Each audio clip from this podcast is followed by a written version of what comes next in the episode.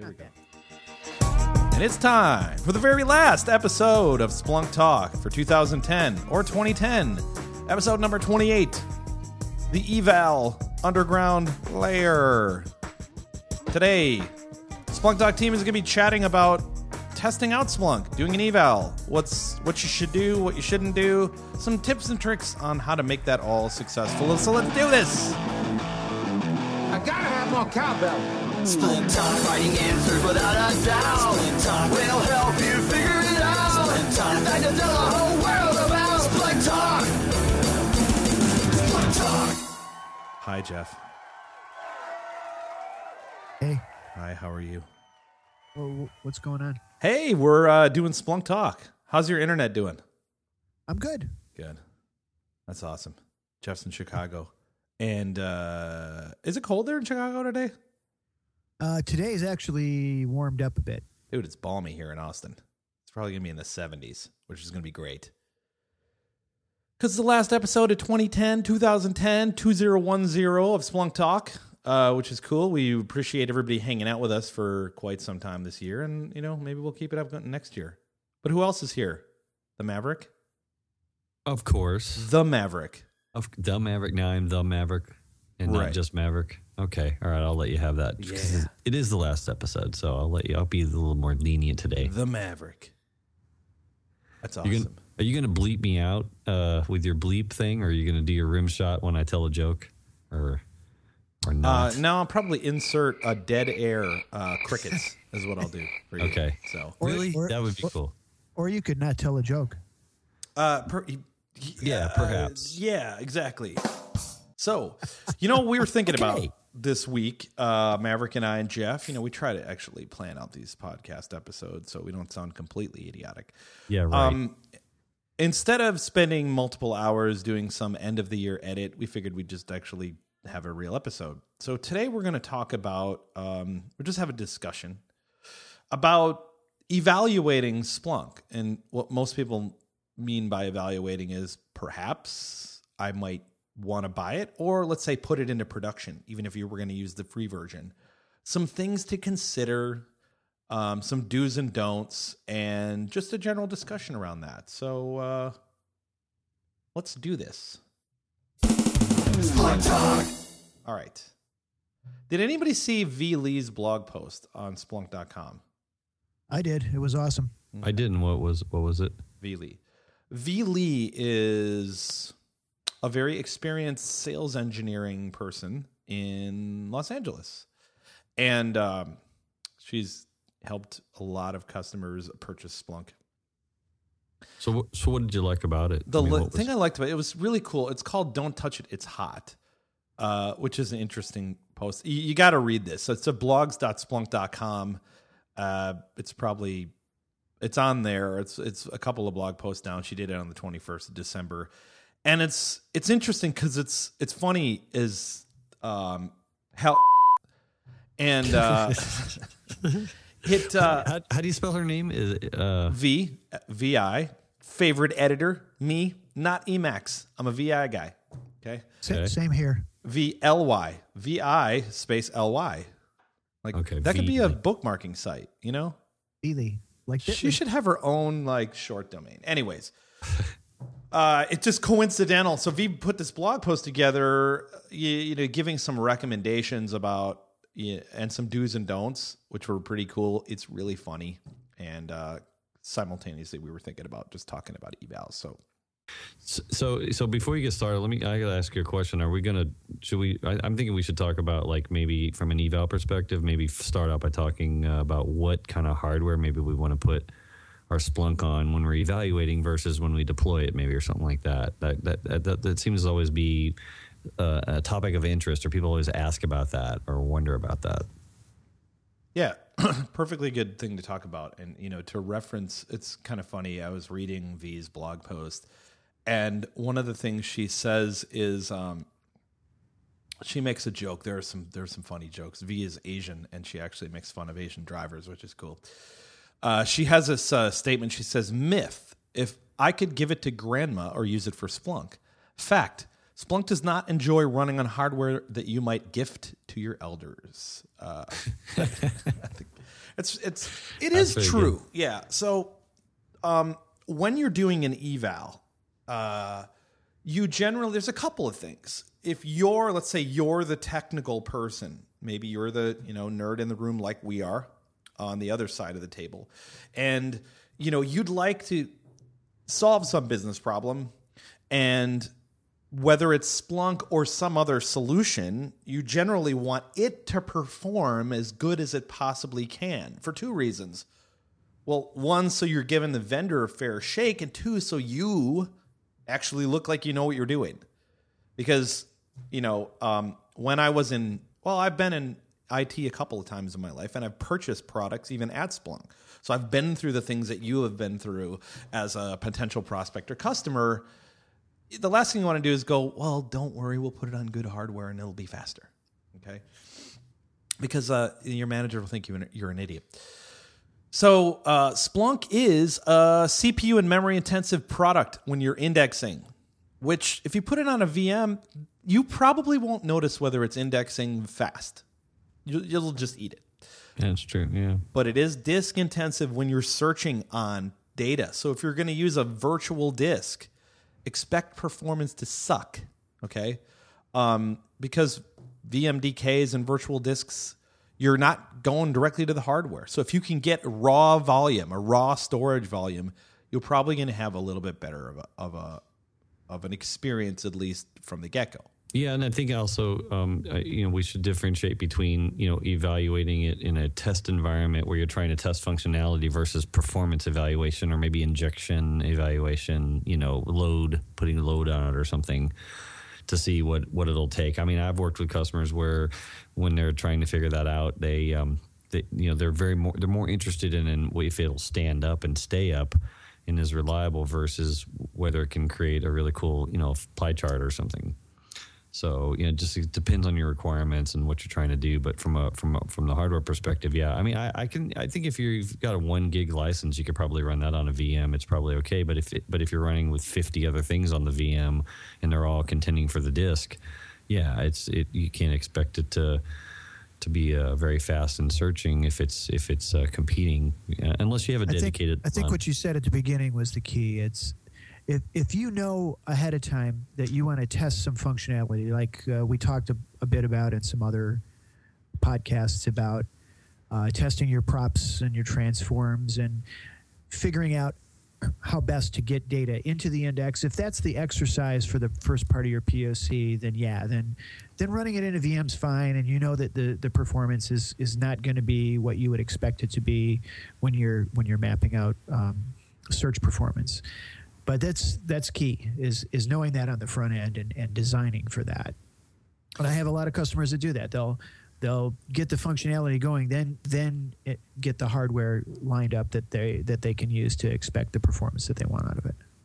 And it's it's a reasonable thing to do because a lot of times, you know, with Splunk, it's downloadable, so it's easy enough to get started on your laptop, and it's you can go from your laptop to a VM really, really quick without, like you said, kind of thinking about the volume or thinking about the performance that you want. And um, you, like I said, you might not notice how in how fast indexing may or may not be going, but you will notice uh, if search is slow. And just me, you know, when when I show off stuff to other people, the last thing I want to look good. Okay, let's say even if I'm showing off something like Quicksilver, which is an app for the Mac, the last thing I want it to do is be slow because then I look like an idiot. So, um, you, I, me, I just probably try to make Splunk put Splunk in the best light, which really puts me in the best light. Not me, Michael Wilde, but me who's evaluating it. Those are just some things to think about because you know.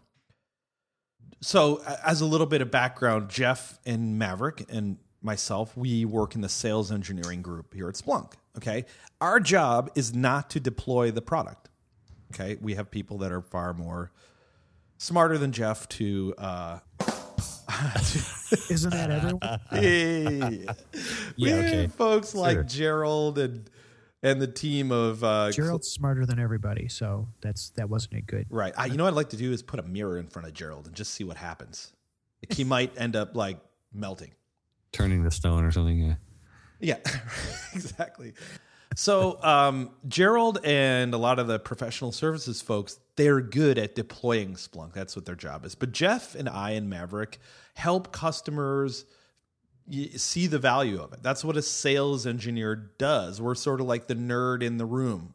You know, we're not Prove concepts. yeah, we well prove concepts or at least help you get to the point where you know you might say, yeah, this is something that we want to purchase and we want to buy, or heck, we want to deploy.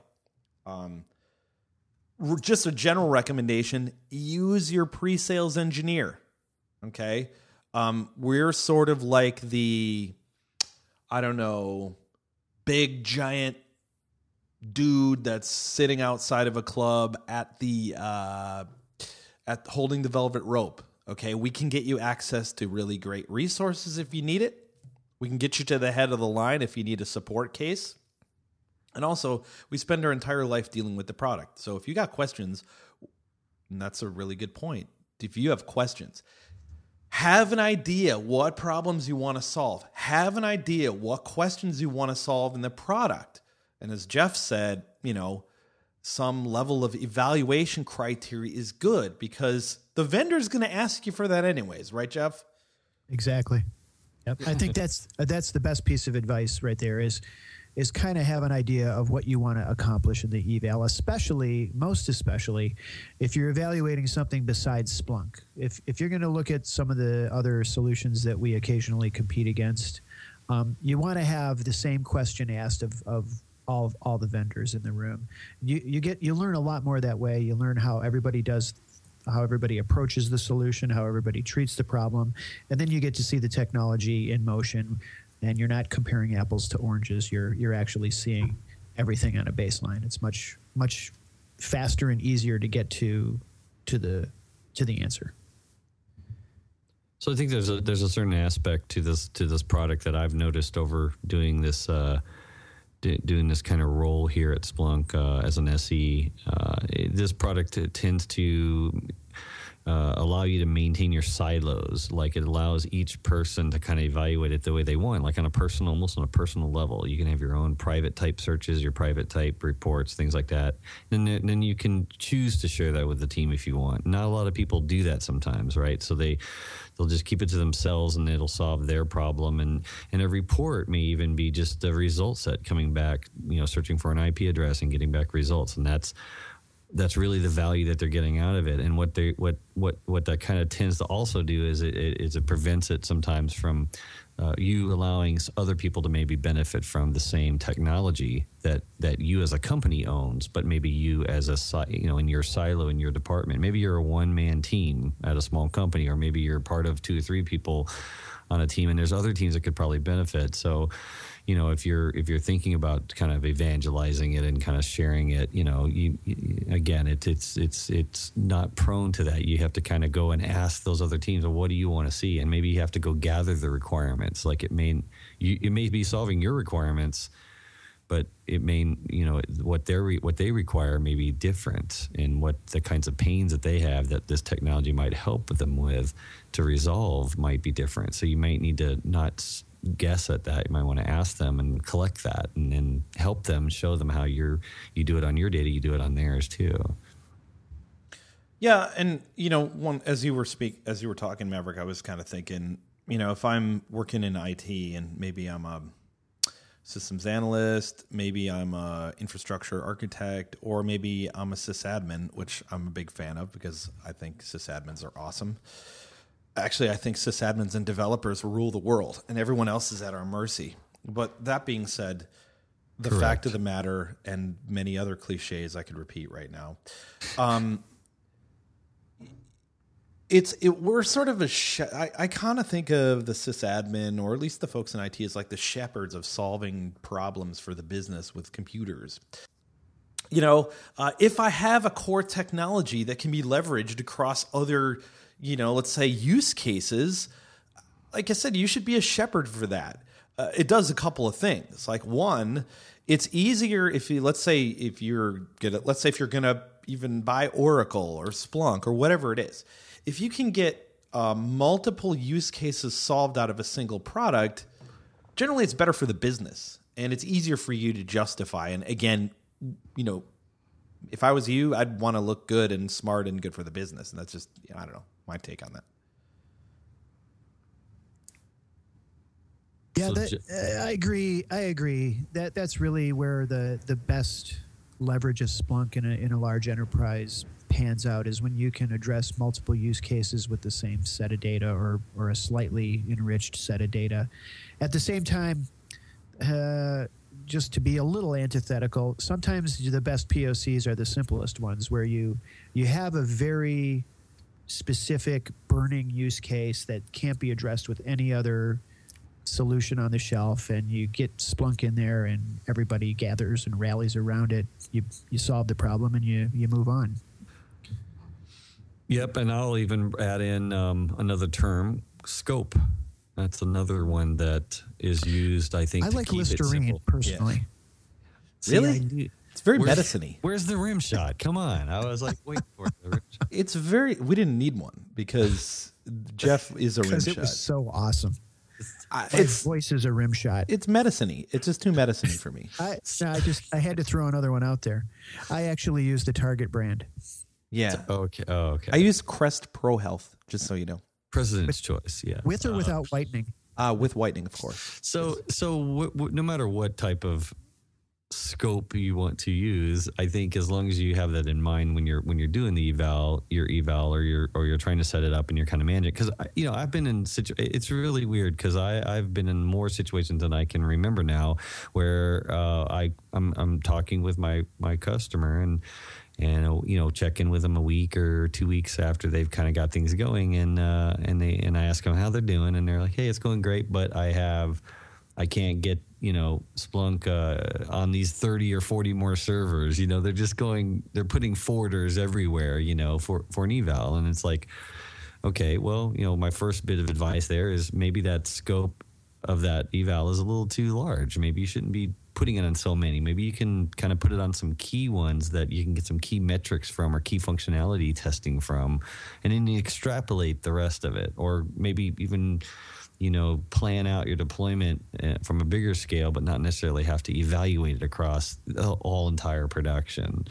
Um, so you know, it's things like that. Even though we can't, you can. It's just it, you might not want to bite off that much to chew right away. You know, because then you'd have to use a lot of scope and Listerine. You know. Two awesome words: extrapolate and antithetical. It's always a vocabulary lesson when you listen to Splunk talk. Usually not, but it is today. I'm going to make that my New Year's resolution for Splunk talks going forward. I'm going to have a new word uh, every episode. That's my commitment. Hey, keep it pithy. Keep it pithy. okay, keep it pithy. Hey, And- shouldn't you have beeped that? Uh, which part? That Oh. bad word you just said. Back the whole thing, actually. I said. I said pithy, not. P- well, we have a lisp, so we weren't sure. Okay. So another thing that I was thinking about that um, V sort of brings up.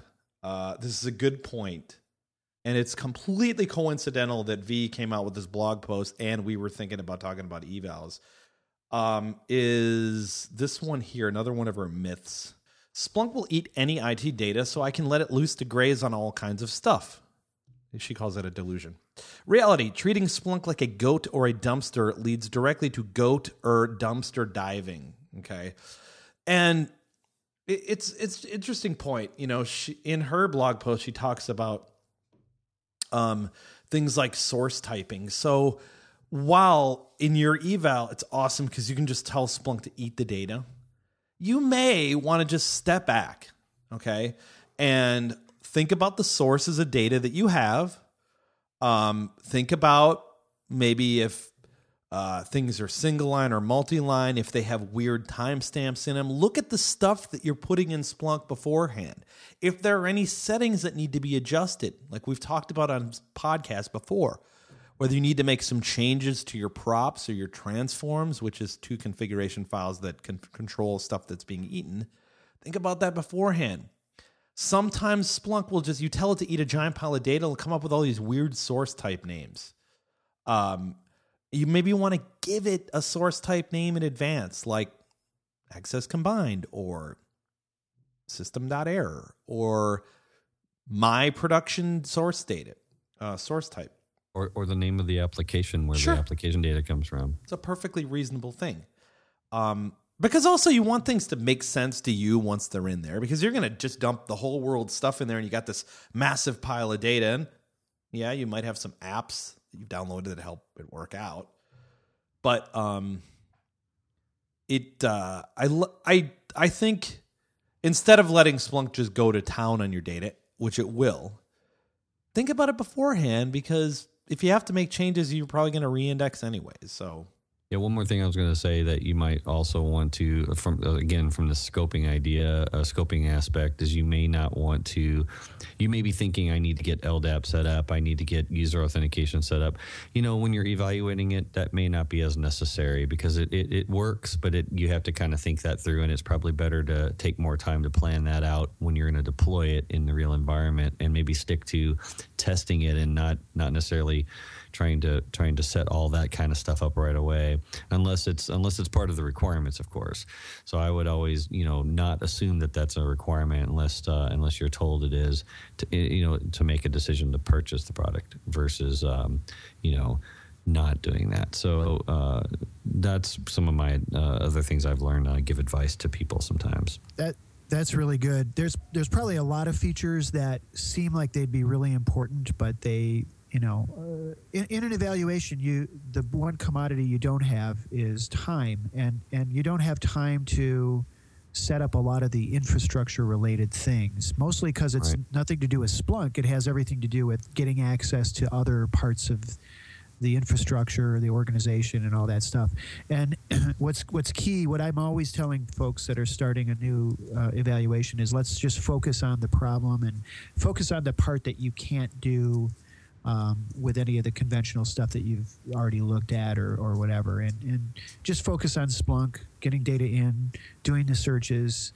Um, processing your data and, and getting the answers out that's that's the that's the key Yeah, because you you know when you have an eval, uh, as most vendors do, they're going to give you an eval license key. Um, you know, first of all, if, if you're not going to ever buy the product, just use the free version. Okay, trust me, our salespeople would rather you tell them, "No, I'm never going to buy it." Okay, because then they won't bug you. But um, they're going to give you an eval key. Let's say for its five gigs or ten friggin' terabytes. Um, it's going to be for a certain amount of time. Okay. So if you can't eval the product right now, just tell them, yeah, it's going to be a couple of weeks before I can really get to it. So make my key then. And, you know, try to, you have a real job. I, you know, uh, applaud you for the job that you do in IT because, again, I used to work in IT and it's a hard job. Um, if you can get that time to focus, you probably don't actually need to spend 30 days evaling Splunk. If you can sit down for like for a week or so and just bang the thing out and get your data in and get your reports built, and Maverick and Jeff and I are helping you out and we're getting stuff done. And then you can figure, okay, yeah, this is something that'll work, and then show it off to my management, or nah, this thing sucks. Let's bail and do something else. Yeah, and I will say if you're gonna if you are gonna present to your management or if or whoever is you know holding the purse strings, usually you know that's not you. It might be somebody else, you know, a, a team or a director, even a C level person.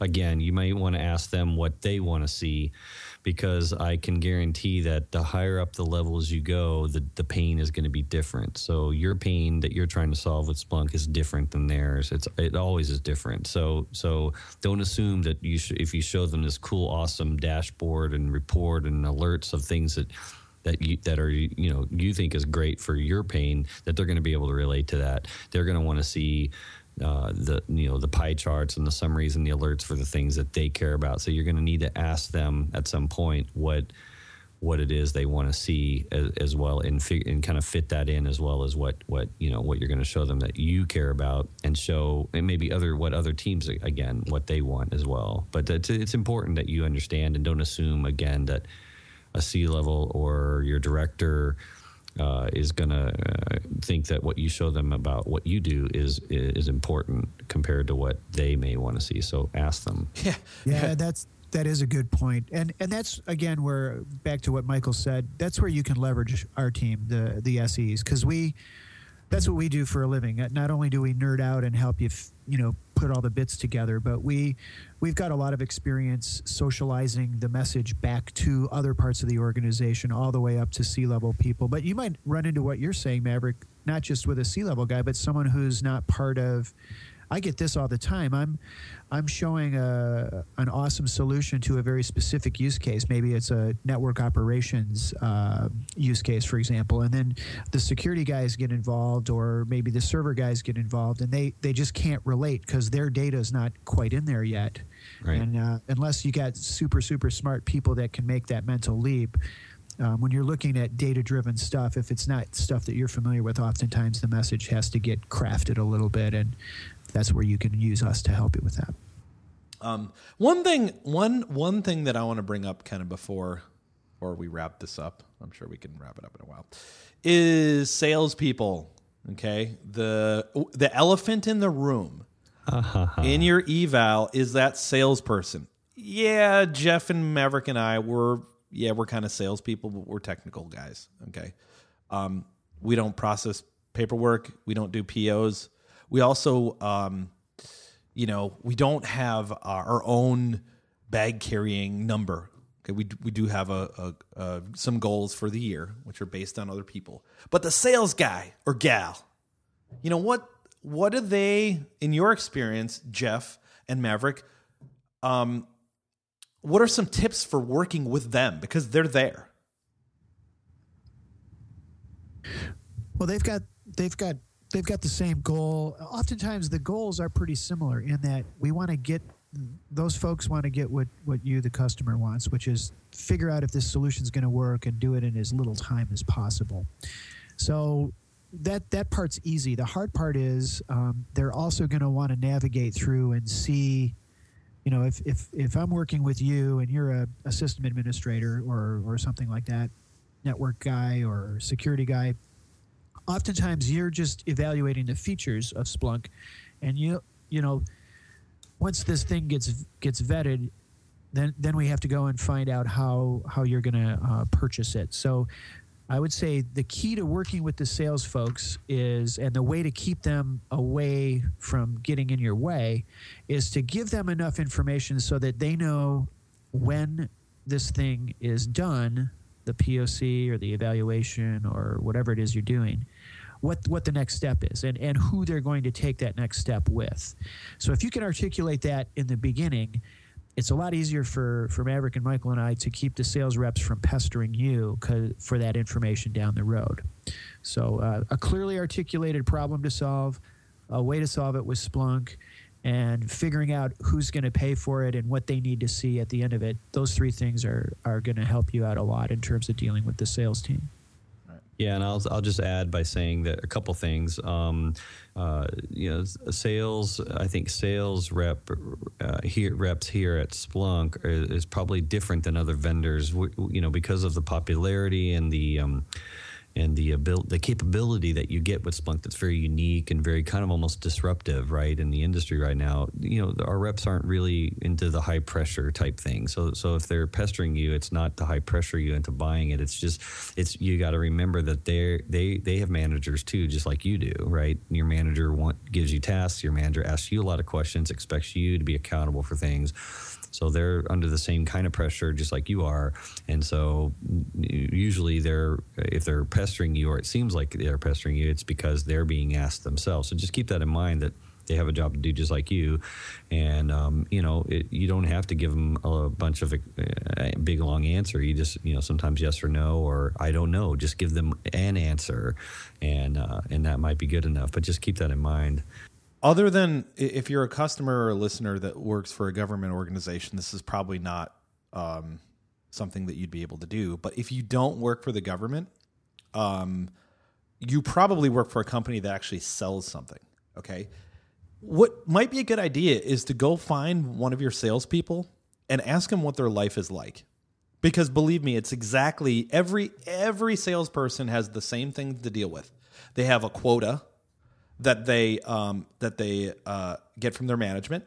Sometimes, if they don't make their quota, they get fired. Okay, these are the things that actually happen. Their management expects sometimes weekly, if not daily, updates on what the accounts are doing.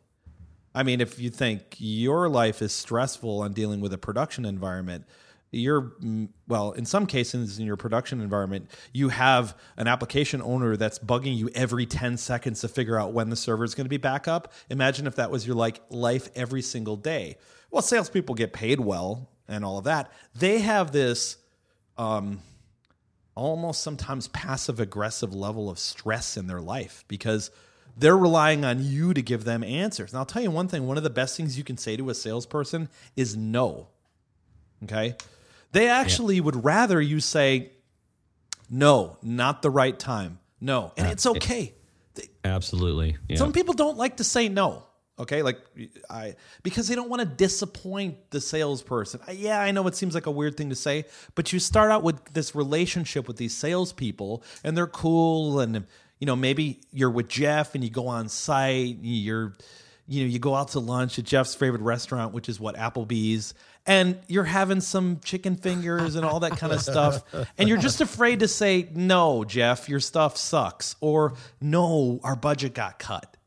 Um, just say no or say now's not the right time or you know you don't have to give the salesperson every little detail about how much money you have in your budget and every single product and all of that because some of that's not their business right but they have a set of questions they're supposed to ask um, just like your own salespeople at your company will, and I swear, just go talk to them and ask them what their life is like, and maybe we'll get in a little bit of an idea of, um, you know, how these IT people sales uh, are like. I mean, I don't, I don't think people are cold calling too much anymore because most people got that sort of wired and they don't pick up their phones. But you know, again, they're not most technology salespeople, in my opinion, they're not like these sleazy guys that just want to knock in your door and sell you stuff that you don't need because it's really hard to sell somebody something they don't need. They'd, Yeah, they'd rather you go, What's your problem?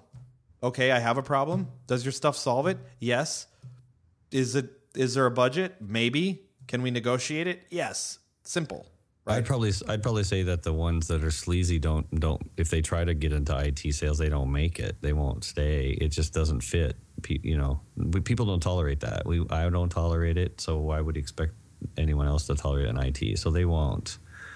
Just because they're asking a lot of questions and calling you up and emailing you doesn't mean they're sleazy. It just means that their boss is going, Yeah, I need an a, update on this account. Because if you're a public company, okay, you know how every now and then you hear, Yeah, the numbers came out and the analysts are expecting, you know, two cents of an earning share. So those analysts are expecting results. The CEO is expecting results all the way down to you know that salesperson is expecting some set of results and when you're not in sales it's a different sort of a little bit of a different world but um there always has to be information that flows up the chain because even in your company um, that salesperson has to give that information to the VP of sales, which has to give that information to the CEO, which has to give that information to the board, and has to give that information to the analysts. So it isn't about you know a salesperson just being bu- sleazy because they want to be that way. They have to ask these questions, and sometimes they're just as scared of asking you the question as you are of telling them no. So that's my little you know I've been think we've been bantering around the idea of sort of even writing a book on like how to work how to buy technology products and how to deal with all of this stuff and you know um nobody really ever talks about the elephant in the room, which is the salespeople, and you know they're they're often pretty nice people that actually don't like to bug you. You know. a nice way to end the the end the year Yeah. this episode Yeah, why not? Um, I have an announcement. Well, I have a couple of things. Well, maybe Jeff and I also have the same thing. Let's do. We'll do one of these. Okay, so what I learned this week. Um, there's one thing that I learned is I still have a position open. Um, I my jo- part of my job, other than making jokes about where Jeff eats on Splunk Talk, and uh, how, can I have one that sounds a bit more like this, Jeff? Thank you. Okay.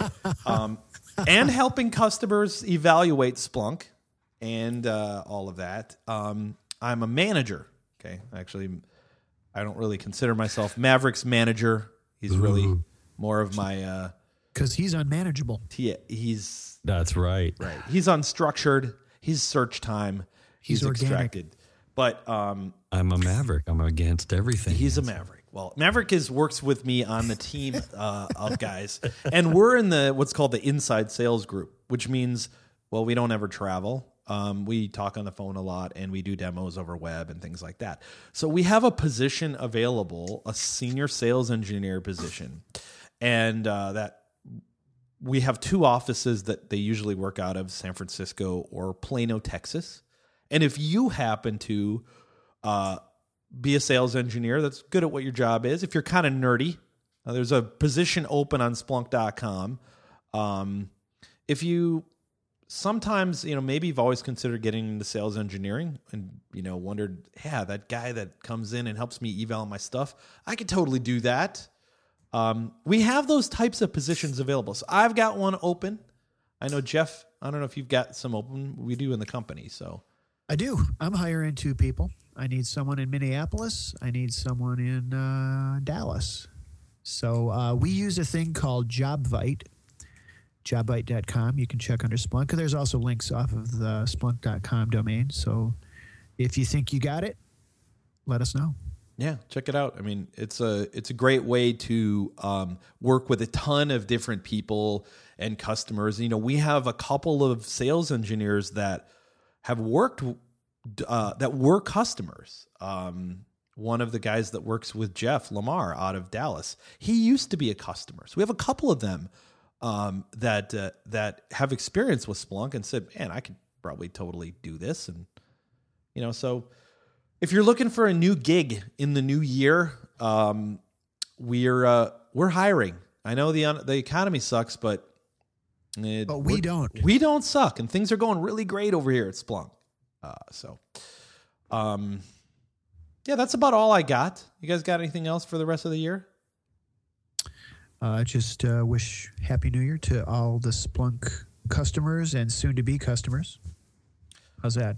That sounds great, Maverick. And uh, well, I was I'm going to point out that um, Jeff uh, Blake has his commitment of a new word each episode. For so I'm wondering, Wilde, what is your New Year's resolution for Splunk Talk? Next Oh, yeah. There you go. Good. My New Year's resolution for Splunk Talk, okay, is to get video going. Okay, my New Year's resolution is in Wow. 2011. We got for- 12 months. That's Yeah. that, but that's still a daunting uh, challenge. Well, we now have Skype 5 beta, which does do multicam, so we got to try that out. We still have our live stream service, which we got to use and try out. So Yep. we do say we record this thing every Friday, usually, provided SBC or AT and T will make sure that Jeff has a good uh, wire uh, DSL connection. we usually record it every Friday at ele- at 11 a.m. Central Standard Time, and the reason why we announce that is at some point in time we'd like to have people listening live, have a chat room, interact with the listeners, and stuff like that. So let's try to get this going next year. From all of us at Splunk Talk at Splunk. Uh, have an absolutely fabulous new year. If you're listening to, to this after the end of the new year, happy holidays. And as always, email us at splunktalk at splunk.com. And, uh, you know, happy splunking. Happy New Year.